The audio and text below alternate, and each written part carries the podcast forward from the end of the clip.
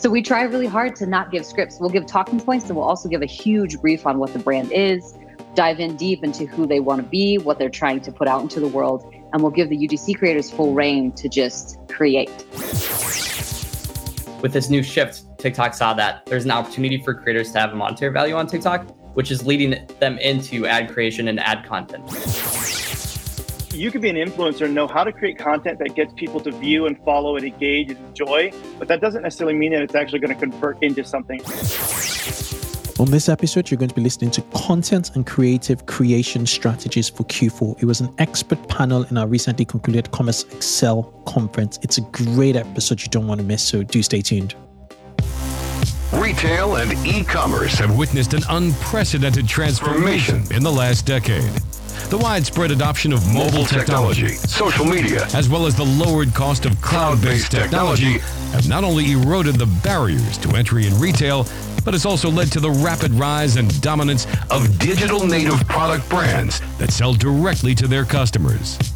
On this podcast, you'll get the scoop on customer acquisition and retention strategies employed by high-growth digital native product brands. Not being afraid to spend because you know that customer is going to pay it back 3 or 4-fold. That's when you start to unlock channels in the way that they were meant to be used. Listen to interviews with experts at the forefront of technology and innovation in digital retail. 3 years ago, they wouldn't have come to us because the macro trend of cloud, Wi-Fi, broadband availability, that was a real problem. Hear firsthand stories from founders of innovative direct-to-consumer brands. Although I was thinking about the competition, I was more thinking about how do I just build a freaking successful business? We focus on driving as much traffic as possible, converting that traffic, and then dumping money back into driving more traffic. These insights will help you consistently 2x growth in specific areas of your direct-to-consumer brand. This is the 2x e-commerce podcast, hosted by Kunle Campbell. Hello. Welcome to the 2X e-commerce podcast. I'm your host, Kunle Campbell, and this is the podcast where we talk about e-commerce growth. Now, in this episode, you're going to listen to it, an expert panel at our recently concluded Commerce Excel Conference. It was predominantly focused on content creatives. So it was your content and creatives creation strategy for Q4. It was hosted by Matt Simino, who is the founder of Ampt, and he had a star-studded expert panel. He had Savannah Sanchez, founder of Social Savannah, William Harris, founder of Elumynt, which is one of the fastest growing performance marketing agencies in the United States, Jordan Erickson, founder of MSCHVS Media, and Sarah Levenga, who's a creative strategist for HD Performance Creative Strategy. Star-studded, lots of value. What can I say? This one's for you people looking for strategies around TikTok, Instagram, Facebook, all of that performance marketing juice. We know creatives play a significant role in influencing, people's decision as to whether to patronize a brand. And so these guys have absolutely killed it. I shall leave you to enjoy this episode and catch you tomorrow. Cheers. The 2X e-commerce podcast is brought to you by Klaviyo, the ultimate e-commerce marketing platform for email and SMS messaging. Whether you're launching your e-commerce business or taking your brand to the next level, Klaviyo gives you the tools to get growing faster. That is why it's trusted by over 50,000 e-commerce brands like Brooklinen, Nunn, and Choppies. Build your contact list, send emails that pop, and create marketing moments that build valuable customer relationships over any distance. Get started for free today. Visit klaviyo.com/2x to create your free account. That is klaviyo.com/2x. Thank you for joining us on the second annual Commerce Excel Conference, the most highly awaited this is the most highly awaited panel of that conference for sure, but this is the most highly awaited direct-to-consumer event of the year. It's an absolute pleasure to have you around. I am going to give you a brief intro, and then we're going to kick right into it. My name's Trevor Krotz. I'm the president of Buddy Brands, Compel Commerce, and ScanShop 3D. It's an absolute pleasure to be here with you. I want to shout out to our partners, our platinum partners, Rich Panel and Octillion Capital Partners. Now, whether you're new to Black Friday or you're looking for some new strategies to help navigate these uncertain waters in Q4, we've got the best-in-class social advertising experts here for you guys today, and they are spectacular. They don't need any introduction, but we're going to do some introductions anyway. Real quick, I want to give a shout-out not only to Rich Panel, but also Partner Hero, Customer Labs, Semrush, VideoWise, and Farah. We really do appreciate your support of this conference. Please ask any questions in the lower right-hand corner if you have anything that you'd like to ask this amazing panel. Don't be shy. I can promise you if you don't ask questions, they won't get answered. And if you want to get some access to some amazing people, your time is right now. So grab a pen and pencil. We're going to get started. Do ads work on Gen Z? Do they work on Gen Alpha the same way? What does a content creator pro's process look like? We're going to get into all of these types of questions and more as our expert panel answers all of them for you. We're going to go with their go-to ad creative strategies. They're going to help you win in Q4. And let's just get it started. This session is going to be moderated by none other than Matt Simino, founder of Ampt. And he's expect many great insights, and we would love to get started. Thank you guys for being so patient. I'm going to hand it over to my friend, Matt. Matt, take it away. Thank you, Trevor. Yeah, we've got an amazing panel. Thanks for hanging out and waiting for us. We've got this going now. So let's get right into it. For those of you that are here, we want you to walk away from this with some actionable insights, just some good ideas you can take home and go crush it. So I also want you to understand who is on the call. So what we're going to do, just a really brief and extremely brief because we're a bit behind schedule, but I want for all the panelists to kind of hear, we've all heard the how I built this podcast or things like that. I want everyone to know how'd you end up on this expert panel. You do have some rock stars on here, but I want them to know a little bit of your story and how you got here. So maybe William, do you mind just kicking us off real quick? Sure. Yeah. Started off actually in the SaaS space. Took a VC-backed company when I worked from, grew them 270% first year that I jumped on board. And just started writing about it on Entrepreneur, Fast Company, places like that, about some of the tactics, things we were doing. And it turned into a, well, hey, can you help me grow my business? Ned never worked at an agency, but found, yeah, I like helping people. Fast forward that to a bunch of clients later. We've helped 13 clients get acquired. The largest sold for $800 million. And we just kind of found a knack in being able to understand kind of the psychology behind how different creative comes to play, what works, what doesn't work. And be able to use, let's say, the data that we put in the Power BI to really understand what's making a big difference there. That's awesome. Thank you, William. Savannah, do you mind going next? Sure. Hi, everybody. My name is Savannah Sanchez, founder of The Social Savannah. I work with some of the biggest e-commerce brands on their paid social creatives like Fabletics, Dr. Squash, Blendjet, Sugar Bear Hair, just to name a few. I started out as a media buyer and quickly realized that all I kept telling my clients was we need better creative. So decided to finally do something about that a few years ago and have really leaned into making really great creatives for e-commerce brands to help with their paid social campaigns. Jordan? I'm Jordan. Started off understanding like content back when I was in high school in 2016 with Instagram. Led that into figuring out how to create my own social media in 2019 and started posting on TikTok. I, got a little bit lucky and started and just kept going with it. After a year, I hit my first 500,000 with a few hundred million views, and then led that into exclusive partnerships with TikTok and launching some new features on Live and some of the new features that you'll see in the next year upcoming with brands being to be able to partner directly with TikTok to get really, really neat creative. It's awesome. Yeah, hi, everybody. I'm Sarah. I'm the founder of HD Performance Creative. We are a creative strategy agency. I'm a consumer behavior analyst, so we come at it from the psychology-based side. I have a similar background to Savannah, where I started in media buying and quickly noticed that like the creative was where the bulk of our energy needed to go. So now we work with a whole bunch of clients. We also work with Fabletics. We also work with Slumberkin, some of the other like smaller, I would say, brands in e-com specifically. So we're kind of just helping everybody scale their creative and actually drop acquisition costs using psychology. And as Trevor said on the way in, I'm Matt Simino, founder of Ampt. I've had a few different software companies in the past, but most excited about Ampt. Before that, I was in this e-commerce space for about 8 years with Exit Intel, working with a couple hundred e-commerce brands, helping them with customer acquisition. So heavy on the creative side, but all about email and SMS capture. And that's why we created Ampt, which is a fully self-service version of that. And hopefully we can help a few thousand e-commerce companies with our new product, just leveraging what we learned. But as you heard, we've got an amazing panel here. A lot of folks that are working with a ton of brands. And we even got Jordan here, who is a celebrity himself, or an influencer, as we call it. But let's kick it off. So I think that the first thing, just is, so everyone knows who's on the panel, let's talk about channels. I mean, what channels does everyone kind of focus on the most? And then we'll get into those channels and talk about what's really working right now. So Savannah, I know, I think you're doing quite a bit on TikTok, Jordan, you as well, but maybe Savannah, where are you spending most of your time? Spending most of my time on TikTok. What's funny is that a lot of my clients will take our creatives that we're creating for TikTok and run it on Facebook and Instagram. We're finding those styles of ads are working best on Facebook and Instagram.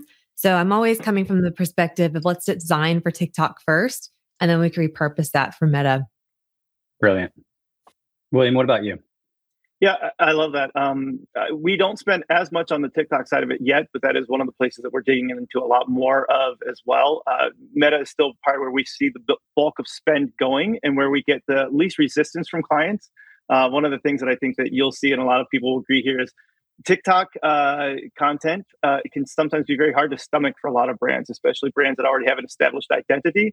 And so it's a lot easier for us to still put maybe the most of our time towards Meta and Instagram. But we also do a significant amount on YouTube, too. So there's a lot of fun things we're doing there, as well as CTV. Great to know. Okay, Sarah, and if you want to maybe tell us a little bit about what channels you're spending most time on.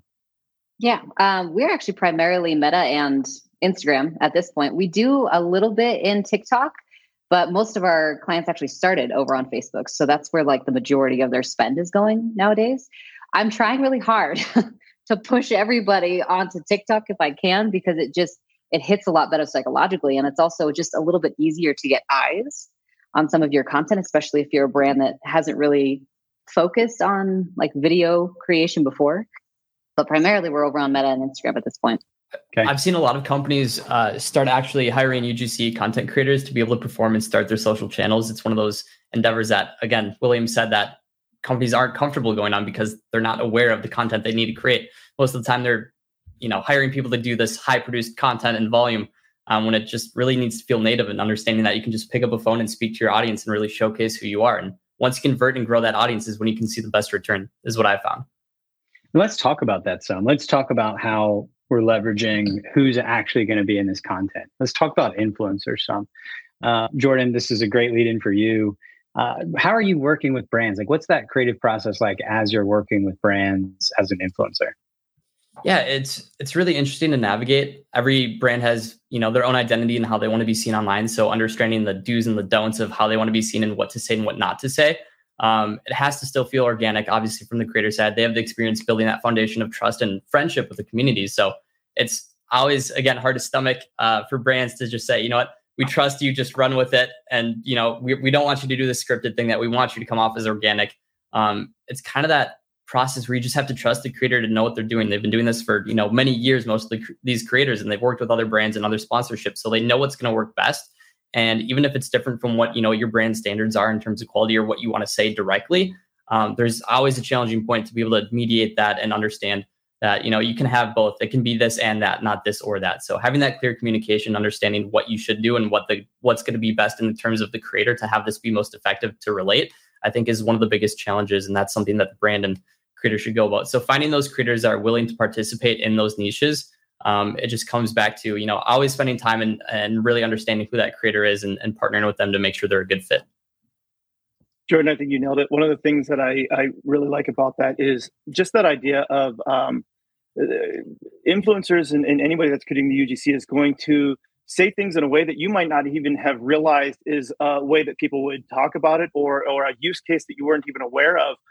One of the examples I could think of is we have a company that it's a blackhead remover. Somebody referred to it as, I think it was a face spatula. And that was not even remotely on our radar for what you would call this. But it actually resonated with a lot of people. We found there's actually even some search volume behind that. And so that was one of those things that it opened up a lot of doors by being able to work with influencers that'll say things differently than what you might say. I think that's huge. Sarah, huge, you've got thoughts on that, I'm sure. Yes. Oh my God. I have so many thoughts. The majority of my clients come to me first for the consumer behavior research side of it. So we start with a full panel on who your customers are, not necessarily from like a demographic standpoint, but from a psychographic standpoint. So we're trying to figure out what caused them to purchase in the first place. What influencers are they like interacting with as they're going through that purchase? What emotions are they feeling? What trigger event was a part of that purchase? So the majority of what we're finding is the language based. Everything we do is based upon comment and review research. So we're trying to figure out what language are they using so that we can inject it into our ads so that we can actually qualify people through the language itself. This is the reason why I always tell people when we do briefs for our UGC creators, for anybody that's doing video for us, we never, ever give a script ever, because I don't want them to have to read something that was written in my voice, because it'll sound like me. It won't sound like them. And so it'll basically be two humans talking through each other. And it just, the lines get crossed psychologically when you play it back. It just sounds weird. So we try really hard to not give scripts. We'll give talking points, and we'll also give a huge brief on what the brand is, dive in deep into who they want to be, what they're trying to put out into the world. And we'll give the UGC creators full reign to just create. Savannah, you're even on both sides of this. You help do the, you help organize it, and you might even do some yourself. Tell us about your process and how you work with influencers. Yeah, I kind of take a different approach, which is interesting. I'm hearing the other panelists. So I have a team of 30 creators. Most of them are actually actresses. So they're really great at like portraying emotion on camera, reading scripts. Some of them are TikTok creators that came from TikTok that I scouted. But really, I work with the same group of creators every week, and I give very detailed scripts. Like I'm like, I need these lines written. I need this shot list. And then what I do is I take all that raw content and give it over to my editors on my team to add TikTok animations, the text overlays. I come into the process having like a very exact plan of like, this hook we're going to use, we're going to go this shot first, then this, this, and this. Maybe it's just my personality of being more micromanagey or however you want to call it. But I come in with a very like exact storyboard, and then I shoot for that, and then I turn it into the final ad product. I think one thing with working with creators is that, especially if you don't know them, you take the risk of what's the content going to be like. There is a lot of trust there. Whereas if you can develop long-term relationships with content creators and you can tell them exactly what you need, then you know that the end result is going to be what you had in mind, because that's something that brands can get themselves into. They give their product to a content creator, and what they get back, they're like, oh, this isn't what I was thinking. So I find that being really exact to start with can save some of that headache, and then you can get exactly what you were looking for. Love that. It's so interesting to hear the different perspectives on it. And I think also considering for even the people that are watching this, we've got probably brands that are doing a couple hundred million. We've got brands that are just getting started. How do you think about this? I mean, is that maybe a stage thing for where you are as a company? Like maybe if you're a younger company, you really need to just experiment a bit more and really learn that voice. Or if you're a larger company, you've got it dialed in. Maybe tell me about like how you think about different size companies and how they should work with influencers, or is it different at all? Everyone, I don't know if that was directed at anybody in particular, but I'll jump on that one here. So one of the things that's interesting is I would say oftentimes it's the bigger brands that maybe lack some of that more emotional raw feel. And they're the ones that I want to push them harder to say, no script. What's the key couple of key positioning statements that we want to find? And let's go from that and allow this to take place and kind of see what that brings in. Because it can get to a point where maybe they have lost touch with some of the, the ways that they're looking at things. Whereas some of the smaller brands, it's a lot easier for them to, let's say, just get on their phone and riff already as it is. And for them, that's where you're looking at saying, okay, but how do we actually level up what you're doing? You've found a few things that are working well, but let's take that to that next level and actually turn this into something that's going to be much more impactful. Maybe this piece is good, this piece is good, this piece is good. Let's blend all three of these into one really good ad, maybe to what Savannah's saying. And it's like, now this is actually an effective ad. And a good example of this would be like the UGC mashup, right? Where maybe there's three or four different things that you've seen where there's like a common topic, maybe that's been brought up there. And if you can bring all three of those pieces together, now you've got something that actually tells a story from start to finish, and you can close it out with like a very clear, direct call to action. Yeah. I would also add to this that, like, to Savannah's point, if you find somebody that's extremely good at acting on camera, then you can work into actually giving them a script. Usually the people that we're working with are not necessarily new UGC creators, but they're not like based in the acting world. A lot of them just kind of came into the UGC network very, very recently. So it's easier for me to not give them a script so that I can direct kind of like, okay, you said it this way. Can you phrase it just a little bit differently instead of giving them a full script? And maybe Jordan can speak to this too. There's been like a huge influx of UGC creators recently. And so we've had to be careful with who we source, also to Savannah's point, because some people I think are very, very good on camera and easy to kind of direct when they act. And other people, it's like, we've been trying with this one creator for forever. We just can't get the right message. So I would love to hear from Jordan what you think about like what happened in this last like 6 months of UGC. Yeah, no, I think a lot of that stems from TikTok. Obviously, the virality of it. There's a lot of people gaining exposure that they never thought was possible. So they're coming into this whole new world of just like not knowing what to do. I've worked with a lot of creators, and one of the programs that I'm in with TikTok that I was talking about that's going to be released is there's 1,500 of us in there, and most of them are, you know, I would say 90% of them have founded their audience on TikTok. And so with that, they don't know how to do brand partnerships. They don't know how to do UGC. They only know how to make one style of content. And what's amazing about this ad group that they've put together that, you know, we've built over the past year is that we're training creators not only to do organic content, but ad content too. So we've done ads for Alibaba, Webull, AliExpress, Upside, and hundreds of other companies now. So with this new shift, TikTok saw that there's an opportunity for creators to have a monetary value on TikTok, which is leading them into ad creation and ad content. So all this new UGC content is driven because a lot of creators, again, just have this virality that they don't know what to do. So TikTok's kind of taking that step and showing that, you know, there's this new way that you can make money. There's this new way that you can sustain being a creator. So coming from the creator side and from that perspective, it's really interesting to see that more people are talking about UGC content, how to make money and how to actually, you know, work outside of just doing what you're doing and to be able to pursue your passion of content creation. Jordan, this new program, I mean, you've mentioned it a few times. Is there any more you can share on this without breaking any confidences? Yeah, it's called the Creative Market Place Challenge. And so it's different from just the creative marketplace in general. And so it's where companies and commerce companies will be able to sign up for within this next year, just to be able to say, hey, we want to test 15 to 30 to 40 creatives per week that we're getting from all these creators. Because as it goes, as the creator side, I can join the wait list, which grants me a spot into that company to say, I'm going to make one ad for this company per week, up to 40 people, or how many creatives you want per week. You can then put that number in, and then you're only paying based on performance, which is the really interesting part, because the ad spend's going to TikTok and they're driving that back to the creator. Their margins aren't super great, but it's a way for those creators and these companies to get ad creative without spending, you know, $50,000 on just one creative or $10,000. And it navigates that and deflects that to just say, hey, this creator is really great. We're going to push this ad. This other creator created this ad. It's not going to drive a lot of value for us, so we're not going to put too much spend behind that. And that way, you're not risking as much, and you're working directly with the platform saying this is how many creatives we want per week. Let's take this quick break to hear from our sponsors.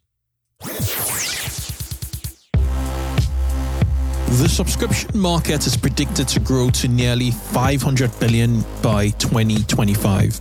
As a fast-growing area in commerce, subscriptions hold tremendous opportunities to build a community of customers who share your values. Recharge is the leading subscription management solution, helping e-commerce merchants of all sizes launch and scale subscription offerings. Recharge powers the growth of over 15,000 subscription merchants and their communities, turning one-time transactions into long-term customer relationships. Whether you're a direct-to-consumer business or an omni-channel brand, subscriptions strengthen the brand relationships with your customers and make it easy for customers to make repeat purchases. With subscriptions, merchants are able to experience predictable revenue, increased customer loyalty, and higher average order values. Turn transactions into relationships and experience seamless subscription commerce with Recharge. Get started today with a subscription payment solution trusted by over 50 million subscribers worldwide by heading over to rechargepayments.com /2x. That is rechargepayments.com /2x.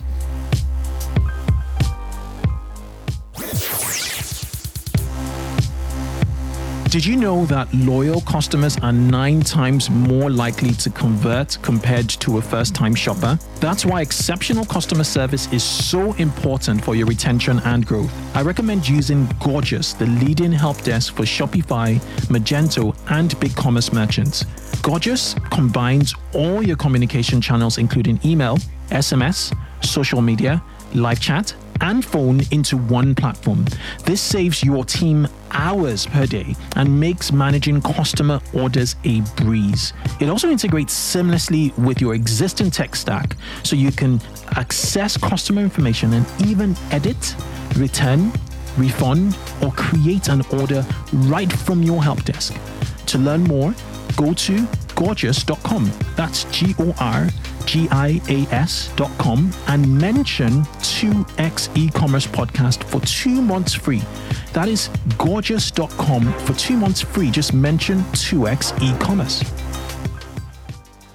And here's the brilliance of that. I want to jump on that real quick because you could be an influencer and know how to create content that gets people to view and follow and engage and enjoy, but that doesn't necessarily mean that it's actually going to convert into something. I think that's the big thing that what Savannah was calling out there of like why she has things scripted out so well. We've all been down the path of using some really, cheap UGC creators who they come up with something and it doesn't do anything to actually drive performance because they don't understand how to sell necessarily, right? But they can create engaging content. And there's a place for that top of funnel content. But I love the idea that TikTok has been proactive about this to get to a point where they're saying, we want to reward these creators based on their ability to actually drive results. Because that's something that's missing, I think, in a lot of the UGC that is out there right now, too.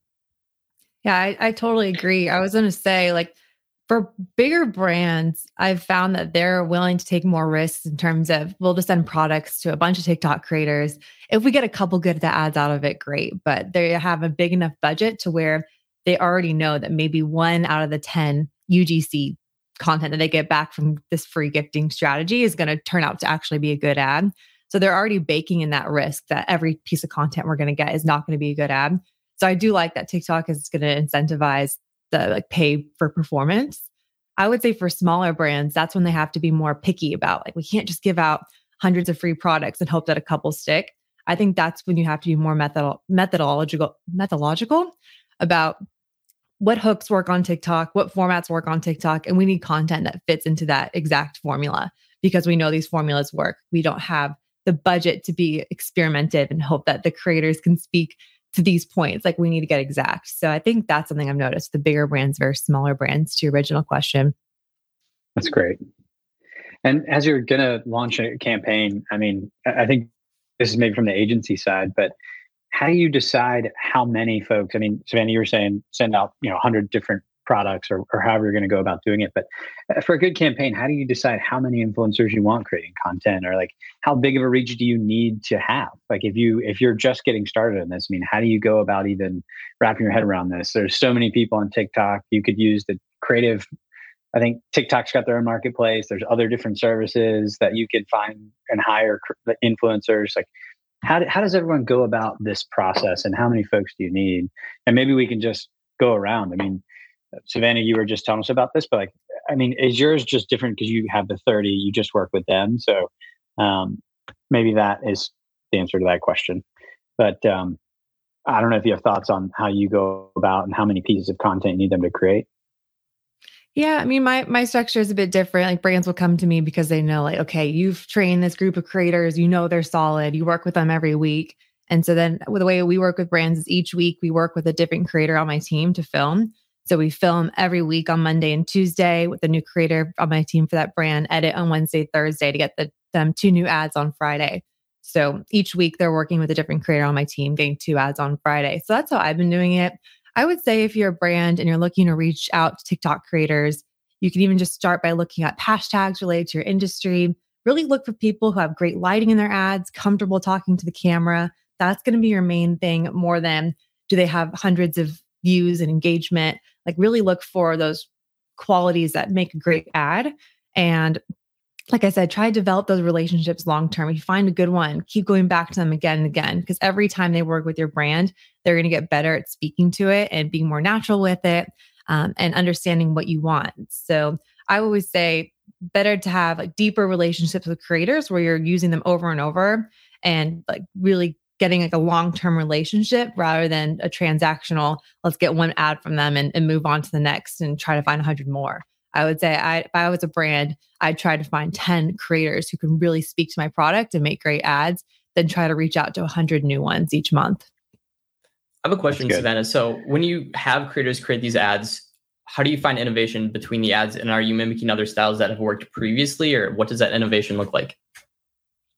Yeah, so I have a lot of clients where I do their media buying and ad creatives. So I'll look at the ad accounts and be like, okay, this is the style that's working well for this client. Let's try it for here. So it's a lot of that, of just seeing which ones are doing the best for other clients. I also love the TikTok top ads library, which I would recommend any brands check out, because you can sort by industry, which one's the highest, have the highest engagement, and you can get so much inspiration for what the other top brands are doing on TikTok. I always think it's easier to see what are the top brands doing and see how can I repurpose this for my brand and do a new take on it. Of course, you don't want to copy it exactly, but you know that it's proven versus like starting from scratch. Maybe I'm just not that creative.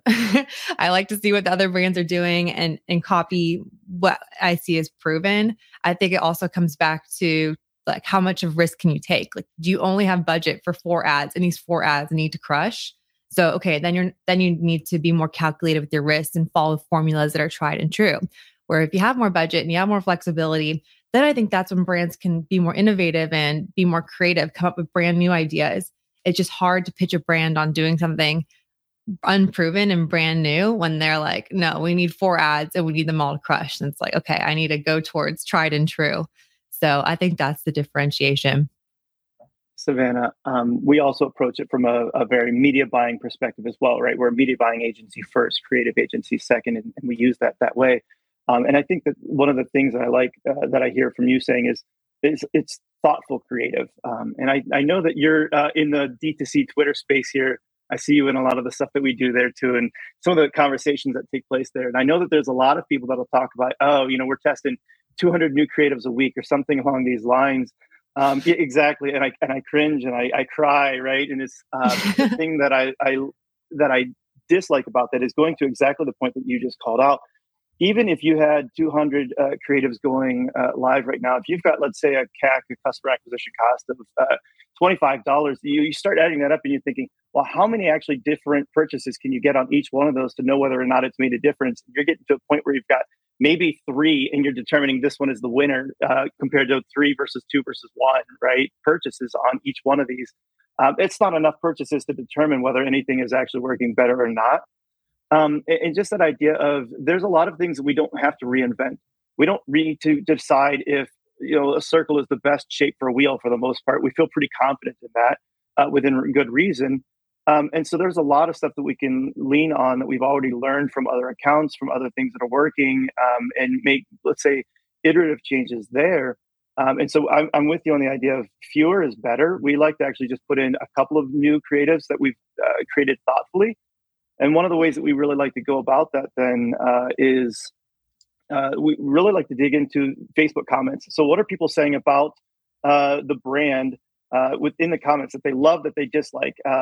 What about their competitors in those Facebook comments? What about Reddit? Is there any good, you know, stuff that we're seeing on Reddit and forums and Twitter? Where can we really just go into the underbelly of the internet to find out what people absolutely loathe about them and their competitors or absolutely love? And how can we use that to shape that? And I think that's kind of really a big part where I think, Sarah, you talk about like the psychology of the buyer. There's a lot that you can learn into without having to create 200 and just throwing it against the wall to see what sticks. Yeah, that's huge. The psychology actually is where I think we're lacking a whole lot in this particular industry, which is interesting because copywriters in particular are the closest, I think, to a psychology-based medium. They're the ones that have spent quite a long time learning the different sequences of things so that we can put it in the right order so that people will get to the bottom and want to click and buy. UGC is the closest I've seen yet that we've done video that now sequences correctly. So Savannah obviously has like all of hers that she's figured out. This exact sequence works and I can duplicate it for different brands and it still works across the board. But it's interesting because everywhere else, I don't see like a whole lot of psychology being injected, in particular with like graphic design or with any of the ad creatives that are static in particular. a lot of them, especially pre-iOS 14, were very like product heavy focused. Just let's put up an image of a product, let's shoot it out there. There it is. And then it worked because we had great retargeting in place. As soon as we lost all that data and that ability to actually like rein people back in, now none of our statics are working anymore. And the only thing we have to lean on is like UGC style stuff, which is also a little bit scary for me because again, now we're just like folding everything, all of it's placed on the UGC. And unless you have a solid team like Savannah has, it's really difficult to produce it. It's very, very time consuming to produce UGC. It's very expensive. Like it's not easy to produce 200 pieces of UGC. And that was from, 6 to 8 months of me being a UGC creator. It was taxing mentally. It's really hard on the creators. So we have to start injecting some psychology into this. We have to understand where the consumers are, what the trends are, but we have even deeper than that. What are they doing in life that makes them want to purchase this product in general? Because really, without that emotional need behind it, we're not really doing much for them other than just putting a product up and hoping they buy, which is not really a marketing strategy at all. Savannah, you've got so much knowledge here on this. Give us a few wins. Give us a few examples of how you've leveraged psychology in your creatives or just some of the really successful campaigns you've run. Yeah. So the most interesting ones that I've actually ran were not ones that I thought were going to win, which is really funny because I think every marketer wants to say, I know exactly what's going to hit every time. But the only way that we're able to actually duplicate success for my clients and my business has been to dig into the research. Because every time the consumers will tell you what they want if you're willing to listen. That's like the most important part. And so Will talked about like Reddit is one of the best places you can go because people get really raw. Like they fold out all of these emotions in the Reddit threads. And like, sometimes you'll read down there and I'm like just heartbroken for these people because they're talking about like, I lost my dog and like, I just really wanted something to memorialize him. And so I bought this collar for my new dog that reminded me of my old dog. And like, there's a connection between all these different pieces of their life that made them purchase a dog collar, which doesn't seem like something that would be really important.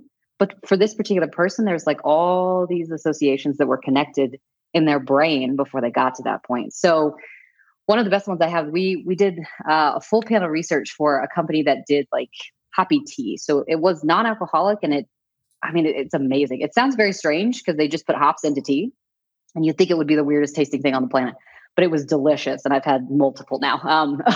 But we were doing the research for them because they had two angles, obviously. Anybody that was living sober and anybody that was just non-alcoholic for their health. And this particular crowd, we kept pulling up all these things with like random angles that we had never thought of before. Breastfeeding or pregnant moms were big crowd that I was like, you wouldn't think that they would connect very well, like alcohol and breastfeeding moms. But for this particular crowd, it was like a perfect fit for what they were struggling with.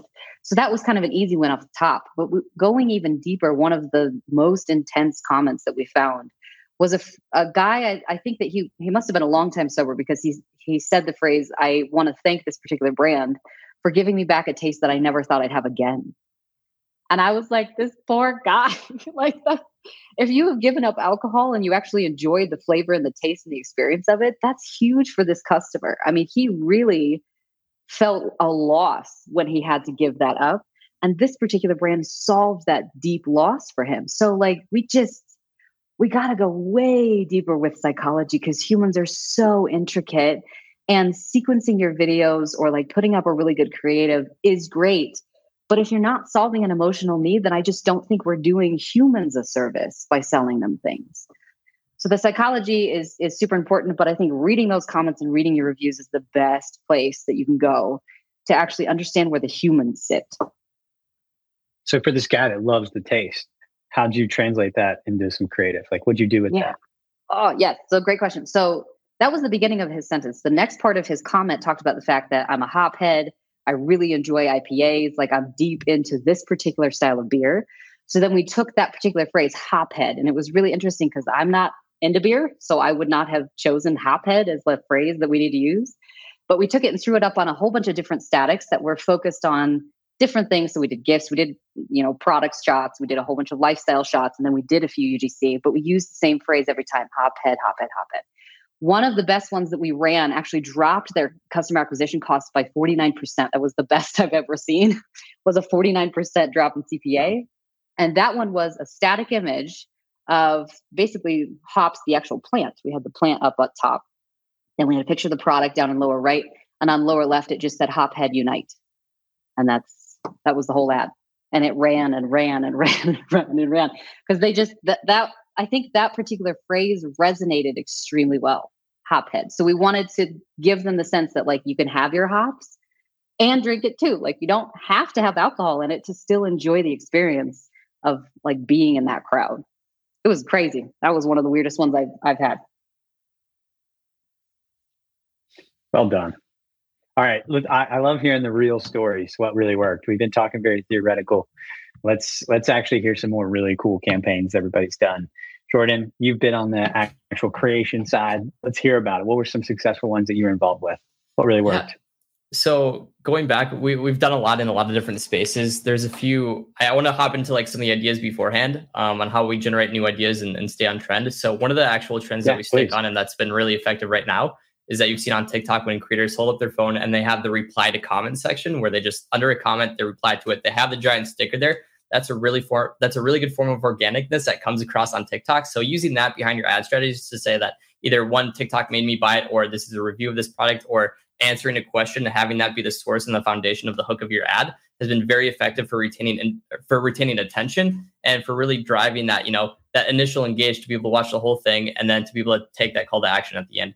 So some of the big ones that we've had, we're working with larger brands like Alibaba for the whole script of, where you want to source your products from and finding out that, there's an entrepreneur side of it. So having that first be the question, how do you make your money? How are you successful at a young age? How do you start a business? Having that be a foundation of how you have that win is a really good hook. And that's how I found a personal win getting on that, because once you see the organic trends, you can formulate that and twist those into ads. And the other way you can get effective ads and figure out the creation part of it is putting in folders in TikTok. When you like a video, you can manage where those saved drafts are, or those saved videos are going to. Saving the source of good ads that you like, and then saving the ads that you don't like. And breaking down what you do like about the good ads and what you don't about the bad ads, whether it's pacing, tone, visual quality, lightness, script, whatever that is, formulating those, breaking them down and implementing your own style is really effective. It's awesome. Love it. Actionable tips. Let's keep it going. Yeah. William? Sure. One of the ones that I'm really excited about that we've done here, there's a brand spending maybe $100 to $200,000 a month on YouTube ads, depending on the month. And the ad is, I believe it's about 9 minutes long.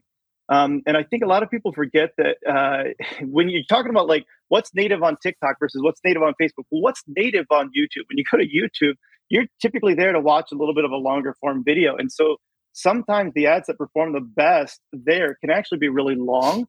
And this particular ad is much more of a conversation. It's a back and forth, almost like an interviewee type conversation that's going on about this particular problem that's being solved.